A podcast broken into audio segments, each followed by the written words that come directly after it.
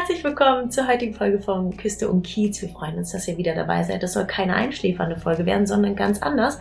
Wir wollen euch heute ganz wichtige Dinge über den Schlaf erzählen und das wird euch sehr, sehr viel helfen. Deswegen bleibt dran. Nicht vergessen, abonniert diesen Kanal. Danke.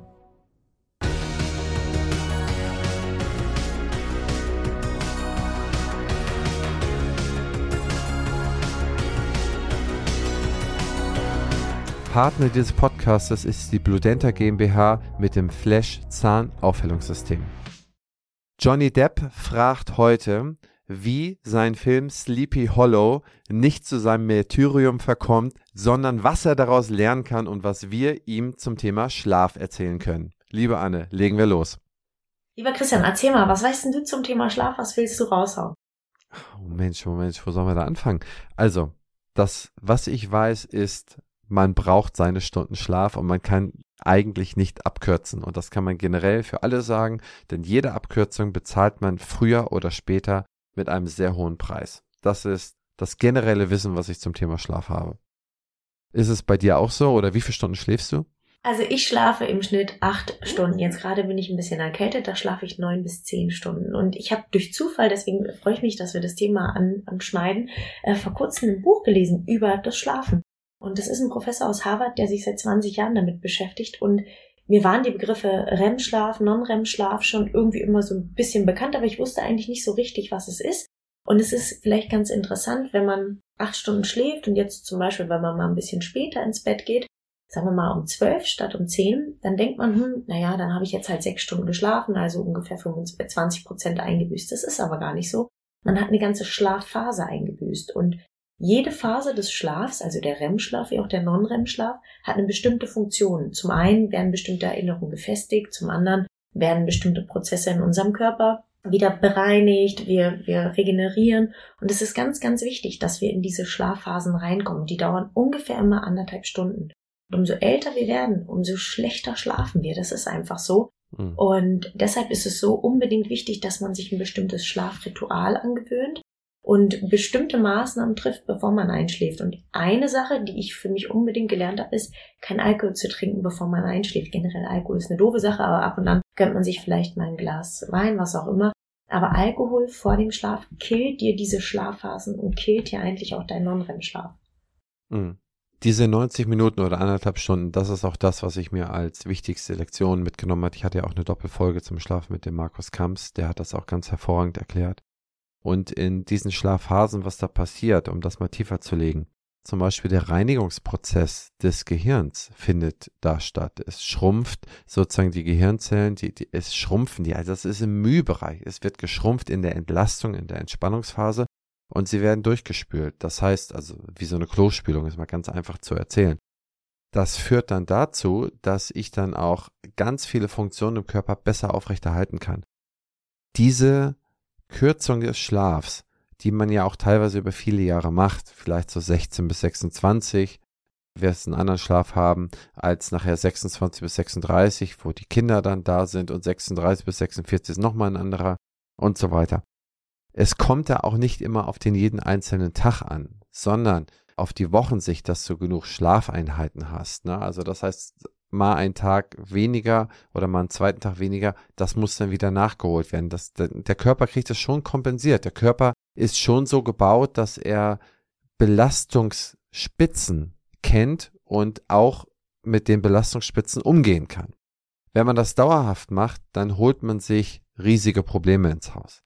Es gibt ganz viele Untersuchungen, also Metastudien darüber, dass die Leute, die über das Leben sich dann, was ich so mit fünf oder sechs Stunden Schlaf meinten, ausgekommen zu sein, die haben zu einem riesengroßen Prozentzahl später, im späteren Alter, so ab fünfzig, sechzig, siebzig, schwerste Erkrankungen, weil diese Dinge, diese, dieser Spülprozess oder andere Dinge einfach nicht ja exerziert worden sind. Und das führt zu noch anderen Problemen. Es ist zum Beispiel auch total krass für mich gewesen, zu lesen, dass Koffein, und ich liebe Kaffee, mir schmeckt Kaffee auch wirklich total gut, aber das Koffein, und ich will das auch mal versuchen, ganz einfach zu erklären, wenn dein Körper müde wird, dann stell dir das vor wie ein Mülleimer, in den immer mehr Adenosin reinkommt, also ich sage jetzt einfach Müll, mhm. und wenn du schläfst, dann wird er wieder ausgeleert. Und wenn du Koffein trinkst, dann passiert folgendes, der eine Mülleimer ist schon voll, du stellst daneben einfach noch einen und noch einen. Und du schaffst es aber nur ganz, ganz schwer, dann wieder alle Mülleimer auszuleeren. Deswegen ist Koffein eigentlich eine, eine Droge, die unheimlich gefährlich auch ist. Und ähm, es gibt ein ganz tolles Experiment mit Spinnen. Man hat Spinnen, Netze spinnen lassen, einmal unter L S D, unter Speed und unter Koffein. Und dramatischerweise unter Koffein waren die Auswirkungen am allerdramatischsten. Also das ist jetzt auch ein Punkt für mich zum Beispiel geworden, dass ich keinen Kaffee mehr trinke. Äh, ich will hier nicht durch diesen Podcast vermitteln, dass man sich nichts mehr gönnen soll. Und um Gottes Willen, wenn ihr Kaffee mögt, dann trinkt ihn auch. Aber vielleicht einfach nicht mehr literweise, vielleicht einfach nicht mehr nach fünfzehn Uhr, denn der Körper braucht sieben Stunden, um ihn abzubauen. Und ein, ein toller Tipp vielleicht zum Einschlafen, wer Schlafprobleme hat. Man kann so eine kleine Starthilfe geben und du hast vorhin schon mal in einem anderen Podcast erwähnt, das Wort Melatonin. Das ist frei verkäuflich und damit könnt ihr eurem Körper so ein bisschen das Signal geben, hey, jetzt darfst du müde werden und jetzt geht so langsam die Schlafphase los. Es, es, es bringt euch nicht in den Schlaf, aber es ist leichter dadurch. Ne? Mhm. Zumindest beim Kaffee sollte man anderthalb Stunden nach dem Aufstehen keinen Kaffee trinken. Das ja. ist super gefährlich. Ich trinke selber sehr gerne Kaffee und tue es auch weiter. Aber ich habe mir so ein paar Regeln eingebaut, um den besser für mich bekömmlich zu machen. Diese anderthalb Stunden, die halte ich immer ein. Immer, immer, immer. Und wenn ich nachts um drei aufstehe und zum Flughafen muss, ich trinke keinen Kaffee. Ganz grundsätzlicher Prozess in der Nacht. Das heißt, wenn es dunkel ist, produziert der Körper ab dem Babyalter von so acht Wochen, drei Monaten äh, Melatonin. Man wird müde. Und wenn es wieder hell wird, wenn man dann rausschaut, dann produziert die Nebennierenrinde Cortisol. Und dadurch äh, bin ich dann am Tag wach. Ne? Dadurch bin ich dann sozusagen präsent.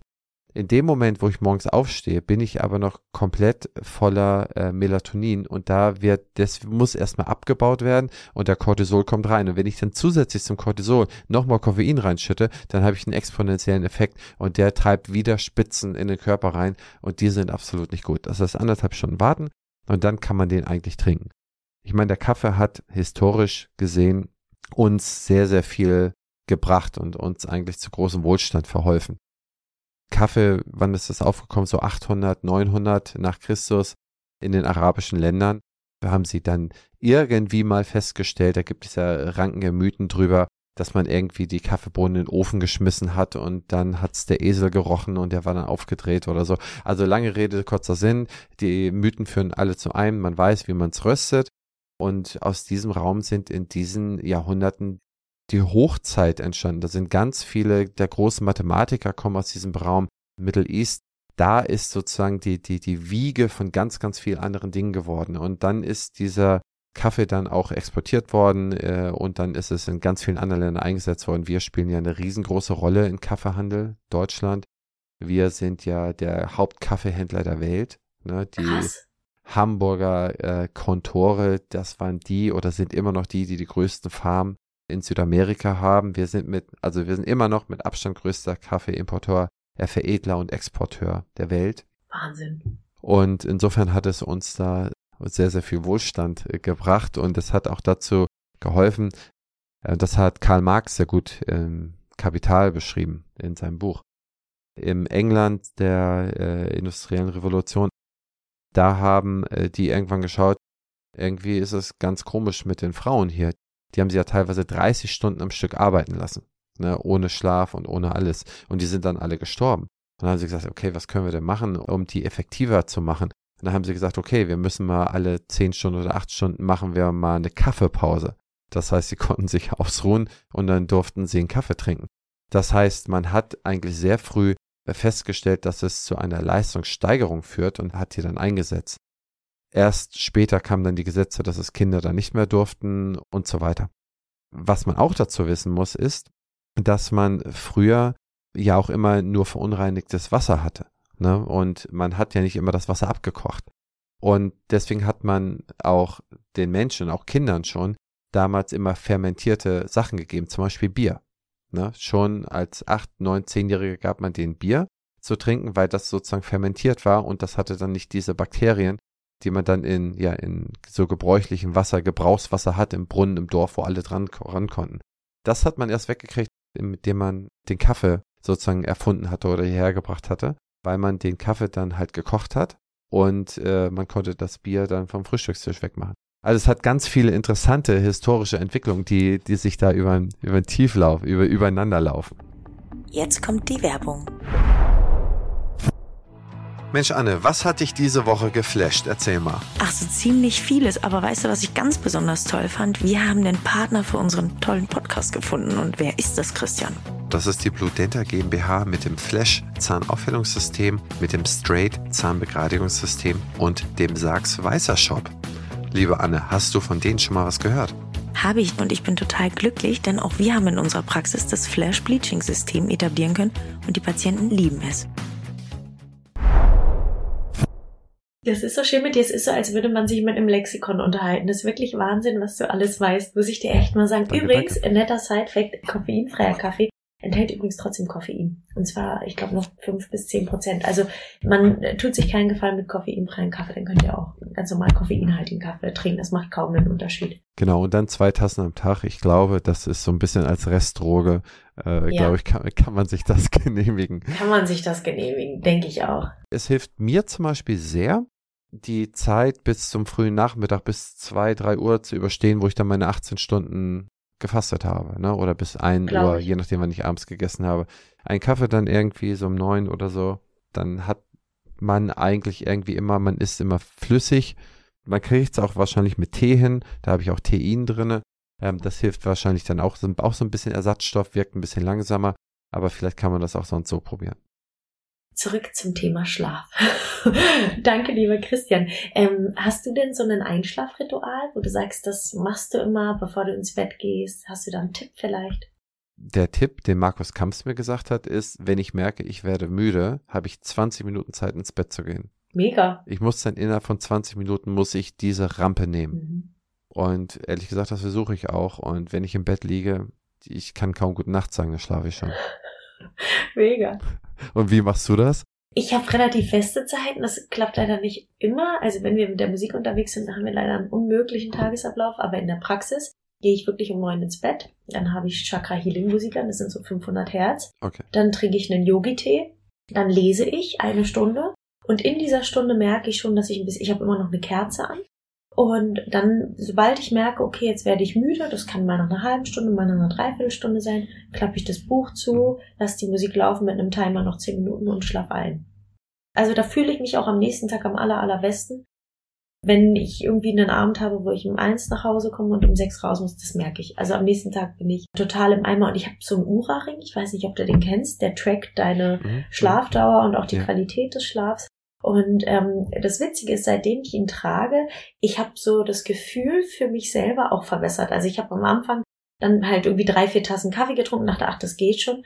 Und jetzt höre ich dann, ich mache dann halt einen Powernap. Übrigens auch ganz interessant, ähm, damals hat man festgestellt, dass viele Geschäftsleute relativ frühzeitig gestorben sind, aufgrund von Schlafmangel. Also hatten sich Schlafwissenschaftler überlegt, Mensch, wenn man denen Mittagsschlaf vielleicht geben würde, dann könnte man das wieder aufholen. Und die Firmenpolitik wollte aber nicht, oder die Firmenstrukturen wollten nicht, dass man das Mittagsschlaf nennt.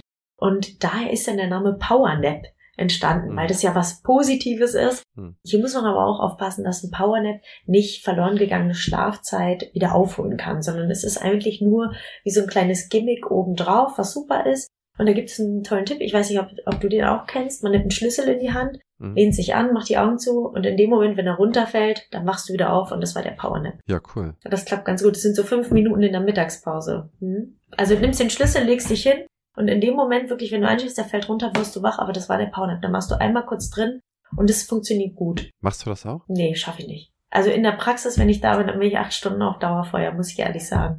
Okay, aber ich finde dein Ritual abends, das ist auch super, also neun Uhr ins Bett, das ist schon krass, aber dann hast du jedenfalls auch deine Bücher oder dann hast du ja auch deine Bildungszeit dann immer, hast ja wie gesagt Voll. sieben Tage die Woche, hast du mindestens dreißig bis fünfunddreißig Minuten am Tag Bildungszeit, das ist ja auch super, super wichtig, cooles Ritual. Vor allem, wenn ich danach schlafe, ich habe das Gefühl, dann verarbeite ich das, was ich gerade gelesen habe und lerne es viel besser. So bleibt es länger in meinem Gedächtnis drin. Dann gibt es auch Studien, wenn du vorher geschlafen hast, also für alle Schüler, die oder Studenten, die hier zuschauen, es ist total smart, morgens zu lernen. Also wenn ihr ausgeschlafen seid, direkt in die Bib gehen und lernen, ist die Chance, dass ihr die Sachen behaltet, viel, viel höher. und dann, wenn ihr müde werdet, wirklich euch nochmal hinlegen und schlafen, dass das gut abgespeichert wird. Mhm. Ähm, wenn ihr unter Schlafmangel lernt, ist die Wahrscheinlichkeit, dass ihr das behaltet, fünfzig Prozent niedriger. Das stimmt. Aus eigener Erfahrung. Absolut richtig. Selbst beobachtet. Anekdotisch. Jo, ja. Stimmt. Ja. Super Punkt. Also ein, ein letzter finaler Tipp vielleicht von mir. Was sehr hilft, wer nicht so gut schlafen kann oder einschlafen kann, ein, zwei Schluck Kefir nehmen. Das bringt unglaublich viel Ruhe und äh, das bringt auch diesen Säurebasenhaushalt unglaublich in den Griff, damit man abends ähm, äh, gut einschlafen kann. Wahnsinn. Das hat bei denjenigen, denen ich es empfohlen habe, die sehr große Probleme hatten, und ich bin kein Experte da, aber ich habe mal gesagt, mach mal das und das. Das hatte ich mal gelesen und hatte mich da ein bisschen tiefer mit beschäftigt. Das hilft super. Mega, danke dir. Sowas wie Melatoninersatz ist das, da braucht man kein Melatonin. Cool. So, ihr Lieben. Hammer's schon wieder, ne? Auf zur nächsten Folge. Anne, mach's gut. Bis zum nächsten Mal. Ciao, ciao. Tschüss. Ihr lieben Mäuse, das war schon wieder mit der Folge. Wir hoffen natürlich, es hat euch gefallen. Um den Algorithmus so richtig zu triggern, brauchen wir aber eure Unterstützung. Deshalb seid doch mal so lieb. Einmal fünf Sterne auf Spotify, auf iTunes. Erzählt eurem Freundeskreis von diesem unglaublichen Podcast, damit wir noch mehr wachsen. Und wir freuen uns auf eure Fragen. Schickt sie uns per Mail, per D M, wie auch immer. Vielen Dank fürs Zuhören und bis zum nächsten Mal.